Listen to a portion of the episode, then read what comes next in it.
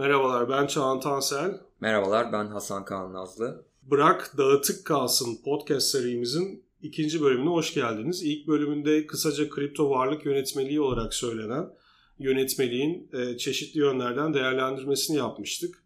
Cuma günü yayımlanmıştı resmi gazetede. Bu geçen birkaç gün içerisinde farklı yorumlar oldu, incelemeler oldu tabii ki. Aynı şekilde biz de daha çok zaman ayırdık ve şimdi biraz daha toparlayıcı nitelikte, daha pekiştirici nitelikte ele alacağız konuyu. Aynı zamanda bu yönetmelik aslında nasıl daha iyi olabilirdi? Eksik tarafları neler? Kripto piyasası için ve kullanıcılar için e, iyi midir, kötü müdür? Biraz da bu yönlerden daha detaylara gireceğiz. Çeşitli yorumlar oldu dedik. Hasan, sen de biraz toparladığın yorumlar varsa biraz da güncelleme anlamında oradan başlayalım. Öyle devam edelim istersen. Cuma günkü bölümde Paribu'nun e, bu konudaki yorumunu aslında paylaşmıştık. Buna B T C Türk de eklendi ve iki tarafta şunu belirttiler. Kripto alım satımları bir kere durdurulmadı. Bu konuda hala bir konuda bir yasak getirilmedi. E, iki tarafta da bu alım satımlar yapılabiliyor. Sadece içeriye, bu borsalara para aktarımında artık aracı kuruluşlar, papara gibi kuruluşlar yerine bankalar yoluyla bu e, aktarım yapılabiliyor. Buna ek olarak ikisi de e, bu düzenlemenin regülasyon açısından ilk adımlar olduğunu ve buna olumlu gözle baktıklarını belirttiler. Evet, şimdi birkaç öne çıkan soru vardı aslında. Onlarla da yine biraz teyit anlamında başlayabiliriz. İlk olarak banka aracılığıyla da para gönderip alamayacak mıyız? Sistem tamamen kapandı mı? Ne oldu diye bir panik oldu. Ee, hayır, bankalar kullanmaya devam ediyor para yatırırken ya da para çekerken kripto para borsalarına. E, ama Ininal gibi, Papara gibi e, diğer kuruluşlar, yani elektronik para kur, e, kuruluşları, ödeme kuruluşları e, anlamında bir yasak var. otuz Nisan'dan sonra bunlar üzerinden fon aktarmak, yani para aktarmak ya da para almak mümkün olmayacak. Onun dışında kripto cüzdanlar arasında transfer anlamında bir sıkıntı var mı diye bazı sorular gelmişti. Onu hatırlıyoruz. Kripto paraların e, yani kripto cüzdanlar arasındaki transferler anlamında da herhangi bir yasak söz konusu değil. Hiçbir düzenleme yok. Aslında genel anlamda e, yönetmeliğin biraz buradan özelliklerine bağlayarak başlayalım. Şimdi bu konuların yönetmeliği kendi içerisinde şey yapacağız. E, özellikle maalesef şunlar öne çıkıyor. Bunlar hatalı ya da eksik yapılmış diyeceğimiz yerleri var. Onlara geleceğiz ama ilk başta şunu söylemek lazım. Böyle bir konu, bu kadar önemli bir konu. Bakın, yeni bir dünyadan bahsediyoruz. Yeni bir finansal sistemden bahsediyoruz. Bu Ee, tabii ki mevcut sisteme de entegre olmak zorunda bir noktada, ama yeni ile mevcut arasında bir köprü olmalı. Yani bir bağ olmalı. Yeni kendi içinde yeni kalmalı, mevcut da kendi içinde mevcut kalmalı, ama ikisi de uyumlu çalışabilmeli.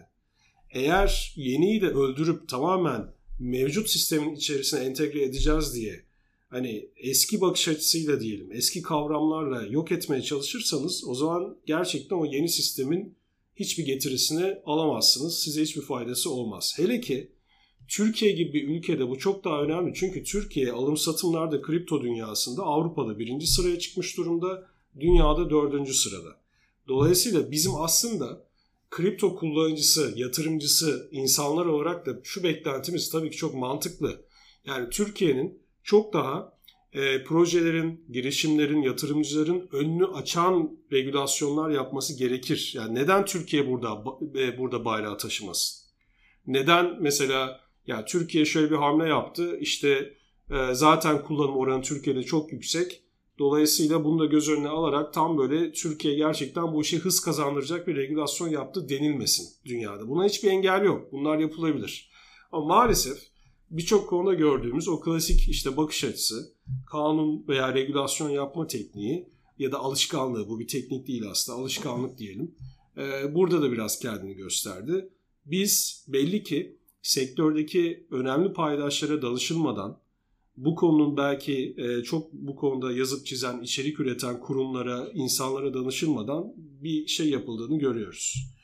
Şimdi yönetmelik, bu bir kere yönetmelikle mi yapılmalı?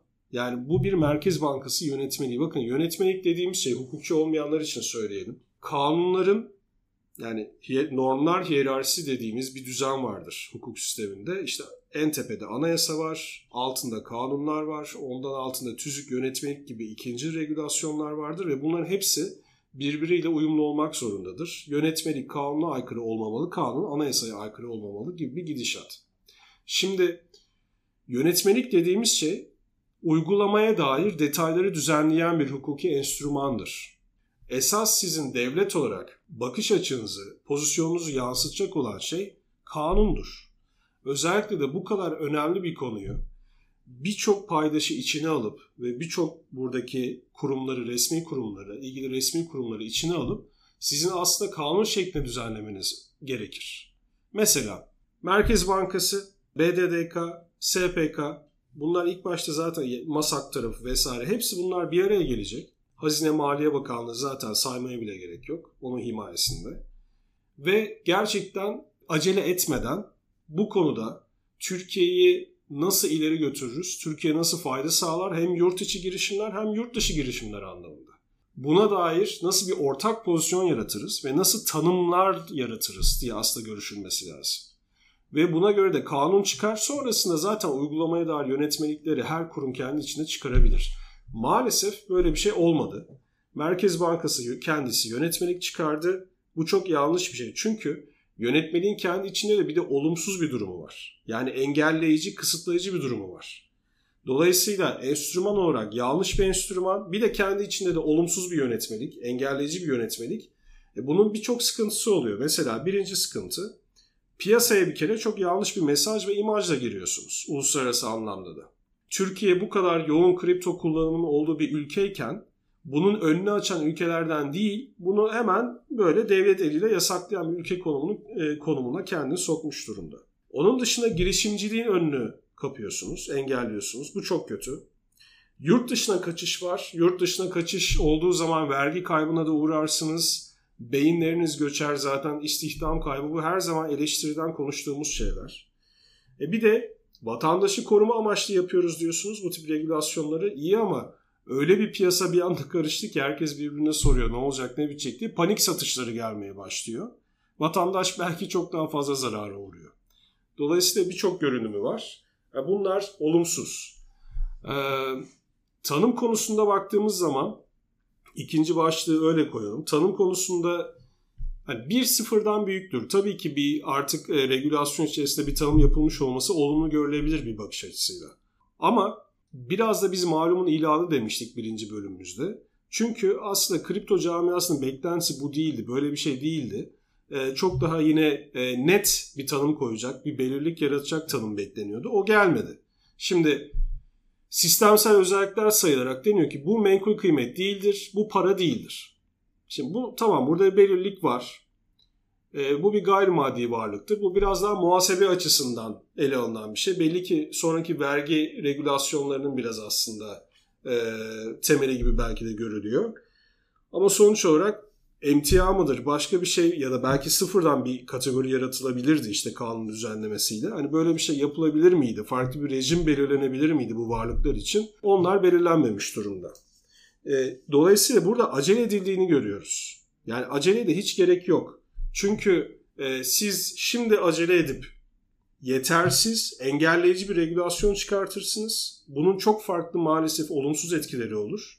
Ama acele etmeyip bu belirttiğimiz tarzda çalışmaları yapıp bütün kurumların, bütün paydaşların katkısıyla bu çalışmayı yaparsınız. Bir sene sonra yaparsınız, iki sene sonra yaparsınız ama çok daha olgun, çok daha pozitif, bütün piyasanın, kullanıcıların önünü açan bir regülasyonla çıkarsınız. Derler ki vay hani Türkiye'ye bak.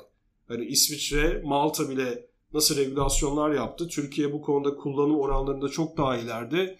İşte Türkiye çok olumlu bir regülasyonla çıktı geldi.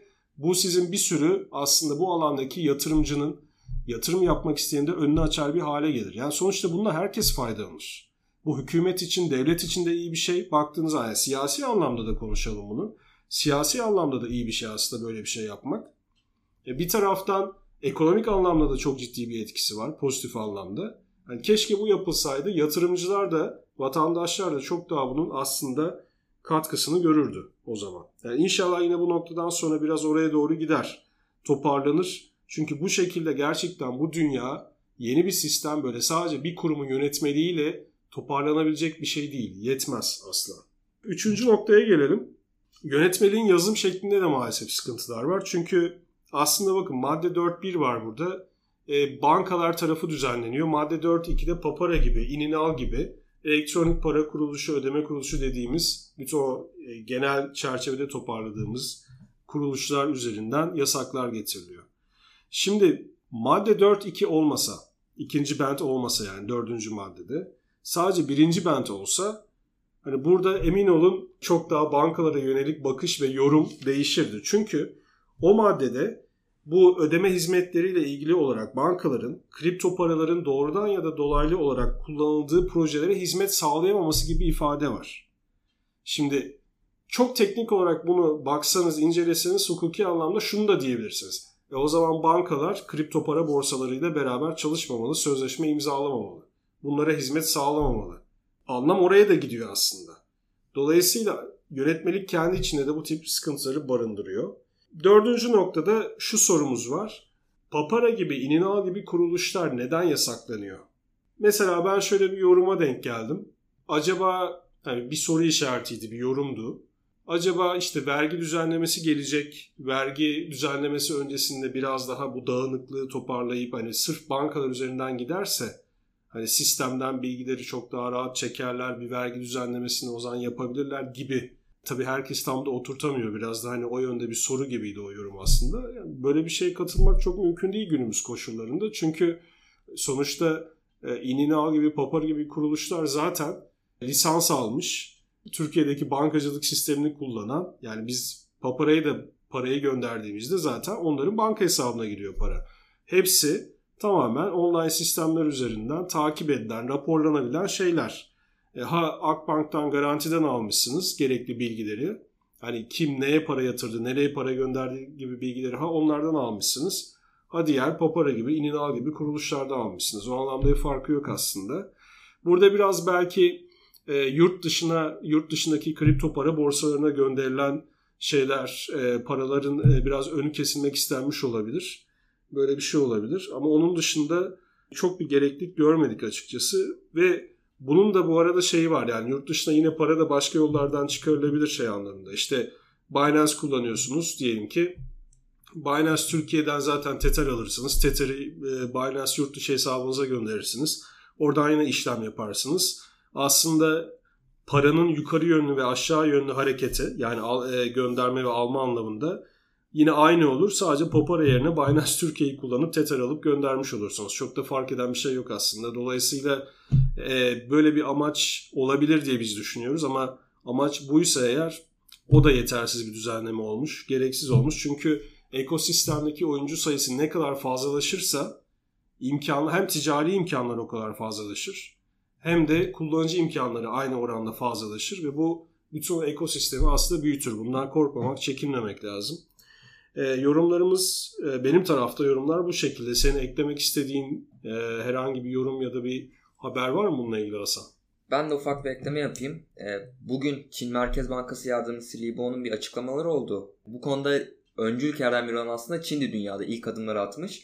Ve Çin Merkez Bankası Yardımcısı ilk defa kripto paraları yatırım aracı olarak ifade etti. Aynı zamanda stable coin'lere de değindi ve stable coin'leri ise bir ödeme aracı olarak belirtti. Ve bu yüzden stable coin'lerle e, kripto paraların ayrı ayrı bir düzenlemeye tabi olacağını da biraz sinyalini vermiş oldu. DigiLira Pay'den bahsetmiştik. Kripto paralarla ödeme sağlayacak bir uygulamaydı. Yerli bir şirketti bu. Bu şirket şu an yurt dışına taşınmayı düşünüyor. Bunun sırf sebebi de e, Türkiye'de bu düzenlemeler varken barınamayacak olduğunu düşünmeleri. Türkiye'deki yerli yatırımcıların da aslında biraz önü kesilmiş oldu. Türkiye'de büyük bir potansiyel varken, ekonomiye de büyük bir katkısı olabilecekken milli şirketler artık adım atamaz hale geldiler. Tabii şimdi biz acele ederken şunu kastediyoruz. Yani hakikaten dünyada e, Çin gibi zaten bu işin artık bir nevi merkezi haline gelmiş bir ülke bile bu konularda biraz daha bekle gör, olgunlaşsın politikasını izlerken regülasyon anlamında da e, neden Türkiye hemen böyle bir adım attı?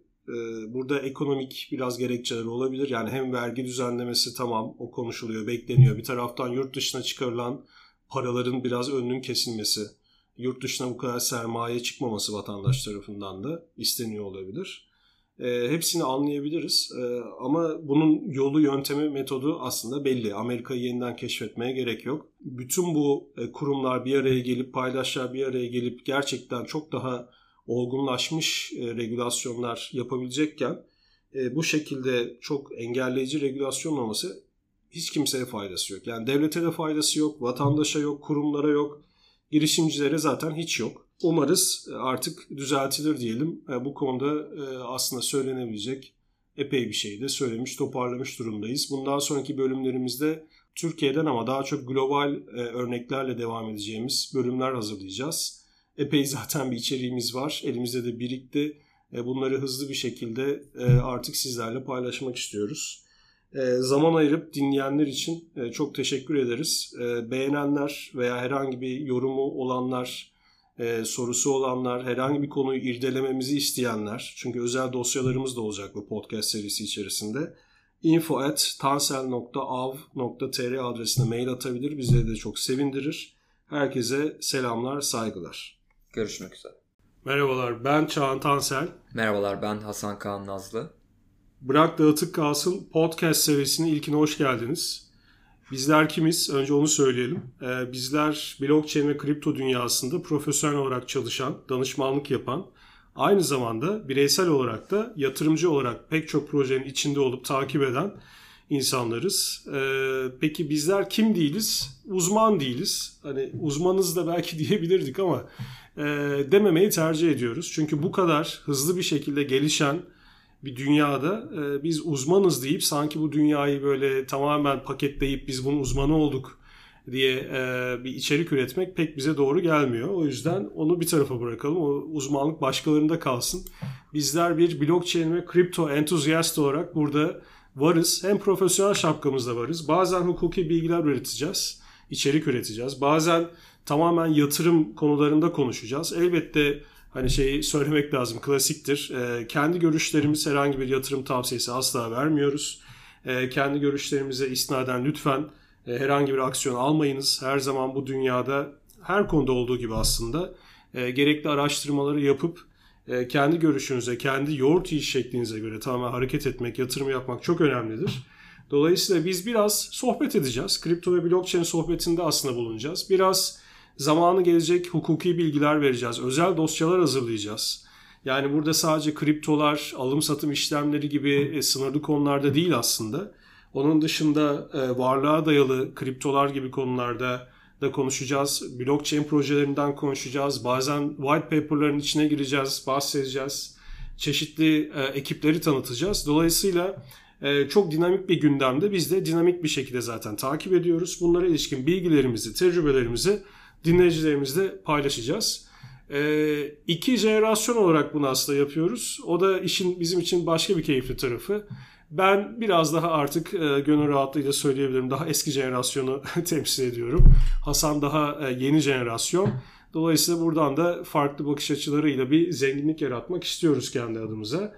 Bugün tamamen e, kısmet oldu diyelim. Yani aslında biz bir süredir bu podcast serisinin hazırlığı içerisindeyiz.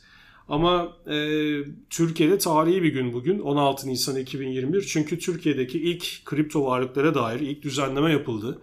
Merkez Bankası bir yönetmelik çıkardı. E, biz buna ilişkin olarak e, bültenimizi, görüşlerimizi sosyal medyada hazırladık, paylaştık. Bunları zaman zaman biraz da nerede bulabilirsiniz, nasıl ulaşabilirsiniz onları da paylaşacağız. Ama ilk podcast serimizin e, ilk bölümlerinde, bu serimizin, yani biz biraz daha aslında kendi bakış açımızı aktarmak istiyoruz. Bilgilerimizi aktarmak istiyoruz. Öyle çok fazla reklam gibi de hareket etmek istemiyoruz. Özel bir çekincemiz yok ama hani her zaman bilginin ön planda olması bizim için daha değerlidir. Bu motivasyonla hareket ediyoruz. O yüzden umarız ki herkes keyif aldıkça, bilgilendikçe, hep beraber bu bilgileri paylaştıkça zaten e, kimin kime nerede nasıl ulaşacağını da sizlerle paylaşacağız. İlk başta şunu söyleyebiliriz. Podcast serisiyle ilgili herhangi bir sorunuz, bir tavsiyeniz, görüşünüz olursa iletmek istediğiniz info at tansel nokta av nokta tr adresine iletebilirsiniz. Biz de çok mutlu edersiniz. İlk konumuza başlayalım. Yani bugün aslında biz daha çeşitli başlıklarda, konularla başlamayı planlıyorduk ama dediğimiz gibi bugün tarihi bir gün. Hani her şeyin önüne geçti şu anda Türkiye'de bu yönetmelik.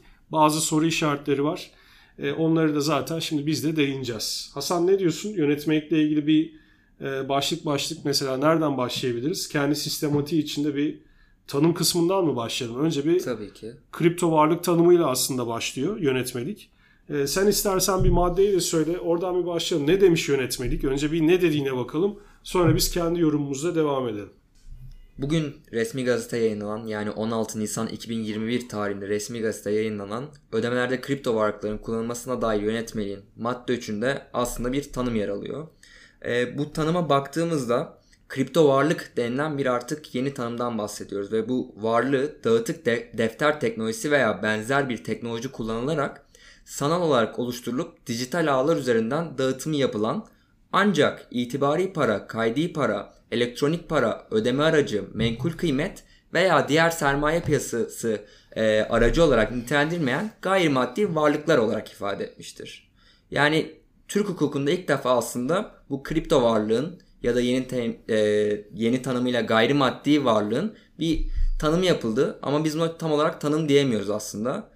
E, bu konuda aslında sözü size bırakayım isterseniz. Tamam, şöyle e, tabii bunun bir öncesi var. Yani son aslında üç yıldır aşağı yukarı bir beklenti var. Tanım yapılsın, ona göre vergi gelecek mi gelmeyecek mi belli olsun, sisteme entegre edilsin vesaire. Tabii bunlar şimdi üç sene önce bu podcast'te bu kaydı oluşturuyor olsaydık çok daha cılız beklentilerdi tabii. Konuşuluyordu ama çok daha dar bir çevrede konuşuluyordu. Şimdi e, geldiğimiz tarihte bu artık, yani şeyi de geçiyorum, yönetmeliği geçiyorum. Zaten son altı aydır artık çok kuvvetli bir hale gelmeye başlamıştı.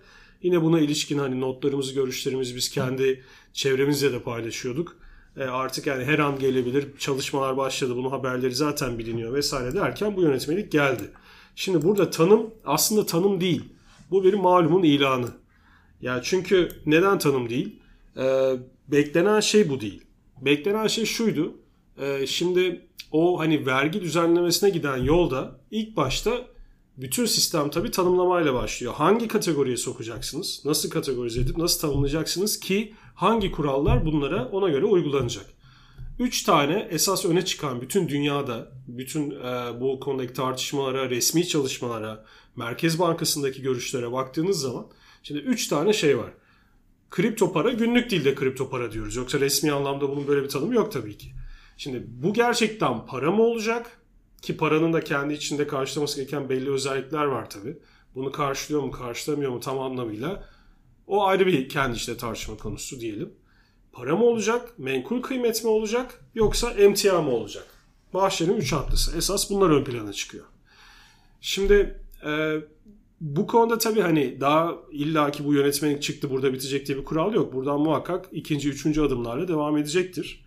E, bu yönetmeliğin değerlendirmesi anlamında bakacak olursak böyle bir tanım yok. Neden malumun ilanı diyoruz? Herkes tarafından bilinen özellikleri sıralayarak daha geniş anlamda, genel anlamda varlıktır diyor. Sonuç olarak varlıktır. Kripto varlık, gayrimaddi varlıktır diyor. E bütün bu unsurlara baktığınızda senin söylediğin maddede bir, dağıtık defter teknolojisi esas veya benzer bir teknoloji kullanılarak, iki, sanal olarak böylece oluşturulup dijital ağlar üzerinden dağıtımı yapılan, üç, ancak itibari para, kaydi para, elektronik para, ödeme aracı, menkul kıymet veya diğer sermaye piyasası aracı olarak nitelendirilmeyen gayrimaddi varlıkları ifade eder. Aslında bir taraftan burada ne diyor? Menkul kıymet olarak ben bunu nitelendirmiyorum diyor. Burada bir ipucu var kendi içinde. Ha, bir taraftan para olarak da zaten söylemiyor. Ki öyle bir eğilim Türkiye'de başından beri pek yoktu. Bazı ülkeler var mesela biraz daha para konusuna eğilen. Türkiye'de pek öyle bir şey yok. Başından beri biraz daha emtia damarı böyle kuvvetliydi. Dolayısıyla hani burada böyle ipuçları var.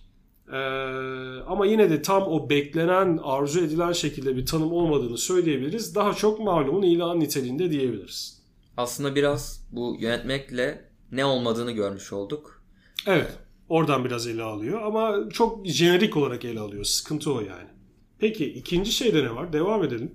Mesela başka ne getirdi bu yönetmelik? Zaten çok da öyle uzun bir yönetmelik değil. Yani toplam dört maddesi var. Bir, birkaç da alt maddesi var bunların içinde. Ee, ödemeler konusuna değiniyor. Yani ödeme aracı olarak kullanılamayacak. E, tabii hani ödeme hizmet sağlayıcı şirketlerin, bu kuruluşların şeyleri içerisinde, bu sistemi içerisinde. Yani siz sonuç olarak ne diyor? Mesela kredi kartıyla bir alışveriş yapacaksın. Orada kripto bazlı ya da doğrudan kripto kullanacağın şekilde bunlar yer almayacak demiş oluyor aslında. Bunu getirmiş oldu. Ee, bu da şu açıdan önemli. Tabii burada e, bu başlık altında yurt dışında baktığımız zaman giderek artan sayıda çeşitli örnekler var. Yani kripto paralar günlük kullanımın içine gittikçe daha da entegre oluyor. Burada mesele sadece hani Tesla gibi o kadar büyük şirketlerin bunu duyurmuş olması değil. Apple tarafında da mesela çeşitli beklentiler var. Biliyorsunuz Apple bir Apple Car projesi var. Onlar da kendi arabalarını üretecekler. Onlarla ilgili ödemelerde de böyle bir şey gelir mi acaba? Sanırız gelir falan diye böyle konuşmalar var kripto dünyasında. Bir dip bir beklenti var.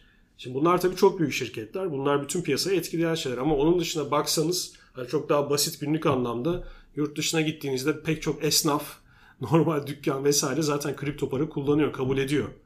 Dolayısıyla e, o alttaki talepten gelen, yükselen bir şekilde Visa gibi, Mastercard gibi ödeme hizmetleri, kuruluşları da gittikçe zaten artık bunları benimsemeye başlamıştı. PayPal zaten çok önemli bir kilometre taşıydı. Yani PayPal tamam ben de artık ki biliyorsunuz hani ilk başta şeydi PayPal, çok kripto düşmanıydı diyelim tabiri caizse.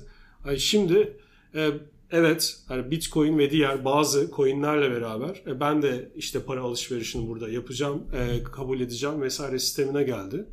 E, dolayısıyla PayPal diyoruz, Tesla diyoruz. E, zaten bir dip talep olarak e, esnaf e, işletmelerinde de gittikçe yurt dışında bu tip e, kullanımların yaygınlaştığını görüyoruz. Aslında Türkiye'de de birçok esnaf başlamıştı bu tip ödemeleri almaya. Dolayısıyla bu talep ve bu altyapı kendiliğinden böyle e, oluşmaya başlamıştı. E, bunun üstüne Visa'nın açıklaması gelmişti. Ben e, mutabakat sistemlerimi de U S D C, U S D Coin olarak bir stable coin o da zaten. Bunu baz alarak yaparım demişti. Dolayısıyla çok ciddi bir trend var orada. Şimdi bu yöne, yönetmeliğin bu yönü tamamen tabii şey yapıyor. Bunu tersine çevirecek nitelikte Türkiye'de. Hayır, ödeme e, hizmet sağlayan kuruluşlar ödeme konularında kripto paraları kullan, kullanamaz. Kripto para bir ödeme aracı olarak kullanılamaz diyor. Bu tamamen tersi yönde bir gelişme. Başka bir bölümüne bakalım. Diğer bölümde ne var? Şeyde, burada ben de bir şey eklemek istiyorum. Tabii tabii. E, bugün DigiLira Pay C E O'sunun da bir açıklaması oldu, Serkan Bayar'ın. Tamam. E, onlar da zaten artık bu kripto paraların hayatımıza çok entegre olmasından dolayı on dört bine yakın otelle anlaştıklarını ve otellerde artık ödemenin kripto para üzerinden yapılacağı ile ilgili bir duyuru yapacaklarını söyledi. O büyük bir proje aslında. Ve bunun işte tam açıklamasına hazırlanırken bugün bir sabah uyandılar ve karşılarında böyle bir aslında yasak gelmiş oldu. Hmm. Bu yüzden de aslında projeyi rafa kaldırmak zorunda kaldılar. Ee, bunun gibi de aslında e, bağımsız geliştiricilerin, bağımsız bu konuda proje geliştiren kişilerin de aslında önünü kesen bir durum gerçekleşmiş oldu. Ya evet, bu tabii şimdi... Bunlar böyle şey yani ripple effect. Yani ripple şey ripple değil tabii. Yani. Göle atılan taş diyelim. Gittikçe halkalar burada büyüyecek. Çeşitli yerleri etkileyecek. E, bu gerçekten e, çok önemli bir madde. Maalesef olumsuz yönde. Yani düzenlenmiş bir madde. Keşke gönül isterdik ki çok önemli bir madde ve süper bir düzenleme yapmışlar. Hani insanların gönlü rahatladı, kafası rahatladı. Bilerek artık bunu da yapabilecekler diyebilseydik. E, öyle bir noktada değil. E, umarız hani bunun da biraz e, maalesef Türkiye'de regülasyonlarda bunu görüyoruz. Hani belli olumsuz etkiler yaşandıktan sonra düzeltme yoluna da gidiliyor sık sık. Artık e, ne yapalım? E, kötünün iyisi diyelim. İnşallah öyle olur. Çok gecikmeden, çok büyük sıkıntılar olmadan e, ve girişimcilerin de önü çok kapanmadan umarız ki hani daha böyle iyiye doğru götürürler. Ama şu anda olumsuz bir gelişme oldu. E, onun dışında önemli bir şeyimiz daha var. Bir bölümümüz var. Oradan devam edebiliriz. E, bu da zaten en çok böyle e, insanların e, biraz muallakta kaldığı, şüphe duyduğu konu haline geldi. Bu yönetmelikle ilgili ilk günden itibaren. E, acaba işte biz efendim Binance kullanıyoruz, B T C Türk, Paribu gibi örnek veriyorum. Kripto para borsalarını kullanıyoruz. Buraya işte bir kısmına bankadan gönderirsiniz parayı. Binance mesela kullananlar Papara kullanır. E, Papara üzerinden e, gönderirsiniz. Şimdi bu para gönderme ve onlardan da geri para alma konularına dair bir maddesi çıktı yönetmeliğin. Burada diyor ki şey yapamazsın, yani Papara gibi bu tip elektronik para kuruluşları diyelim, aynı zamanda ödeme kuruluşları şey yapamazlar. Hem kripto para borsalarından kendilerine doğru hem de kendilerinden kripto para borsalarına doğru fon aktarımı, yani sonuçta para aktarımında bulunamazlar. Bunun için son sürede yürürlüğe giriş tarihi olan otuz Nisan iki bin yirmi bir'dir diyor. E, bu kısım açık aslında. Dördüncü maddenin bu kısmı açık ama ilk bölümü şüphe doğurdu. Çünkü ilk bölümünde ödeme hizmet sağlayıcıları diye başlıyor madde. Böyle dediğiniz zaman işin içine bankalar da giriyor. Şimdi bankalar olunca efendim bankalar bu para gönderip alma kısıtlamasına bu yasa engel midir, değil midir? Pardon, tabi midir, değil midir? Bankalarda var mı, yok mu? Gibi sorular çıkmaya başladı. Orada sende de varsa yorumlar, onlarla devam edelim. Ee, bu noktada aslında borsalar üzerinde de bir baskı oldu. Çünkü aradaki köprülerin yıkılıp yıkılmadığını sabah çözmeye çalıştılar ve bu konu hakkında bilgi edinmeye çalıştılar. Ee, ve bu konuda aslında bazıları açıklama da yapmaya başladı. Hangisi açıkladı? Paribu'nun bir açıklaması oldu. Paribu internet sitesinde kullanıcıların tüm bankalar aracıyla e, T L yatırma ve çekme işlemlerini e, gerçekleştirebileceklerini ve bu işlemlerin devam ettiğini. Ama Paribu zaten banka yaptılar. Kullanıyordu değil mi? E, Paribu halihazırda banka kullanıyordu. Halihazırda kullanıyordu zaten. Ve tamam. Bu soru işaretini aslında cevaplamış oldu. Yani banka aracılığıyla, evet, spesifik olarak bunu vurgulayarak bunu banka aracılığıyla tamam. bunu yapacağını söyledi. Papara'nın da bu arada bir açıklaması oldu. Papara ise e, bu bu tür işlemler dışındaki işlemlerde hala hizmet vermeye devam edeceklerini belirttiler. E, bu noktada e, kurucusu, Papara'nın kurucusu Ahmet Faruk Karsu da bir açıklama yaptı. Onun açıklaması hani ben e, bu düzenlemeye temelden karşıyım. Bir şeylerin yasaklaması en kolaydır. E, yasaklamaktansa sektörle paylaşılarak bu konularda yapıcı e, bir önlemler alınması taraftarıydı. Yani aslında iki taraf da kendi açısından teyit etmiş oldu bunları. E, ya gün içinde şöyle gelişmeler oldu. Biz sabah işte yedide e, resmi gazeteyi görüp e, böyle bir şey çıktı. Hadi bakalım e, start verildi deyip çalışmaya başladığımız zaman zaten ilk başta kendi hani analizimizi yaptık, okumamızı yaptık. Ve orada gördük ki tamam hani bun, bunlar e, bu gruplara baktığımız zaman bankalar ayrı bir şekilde birinci tarafta düzenlenmiş, birinci bentte, ikinci bentte zaten Papara gibi kuruluşlar düzenlenmiş.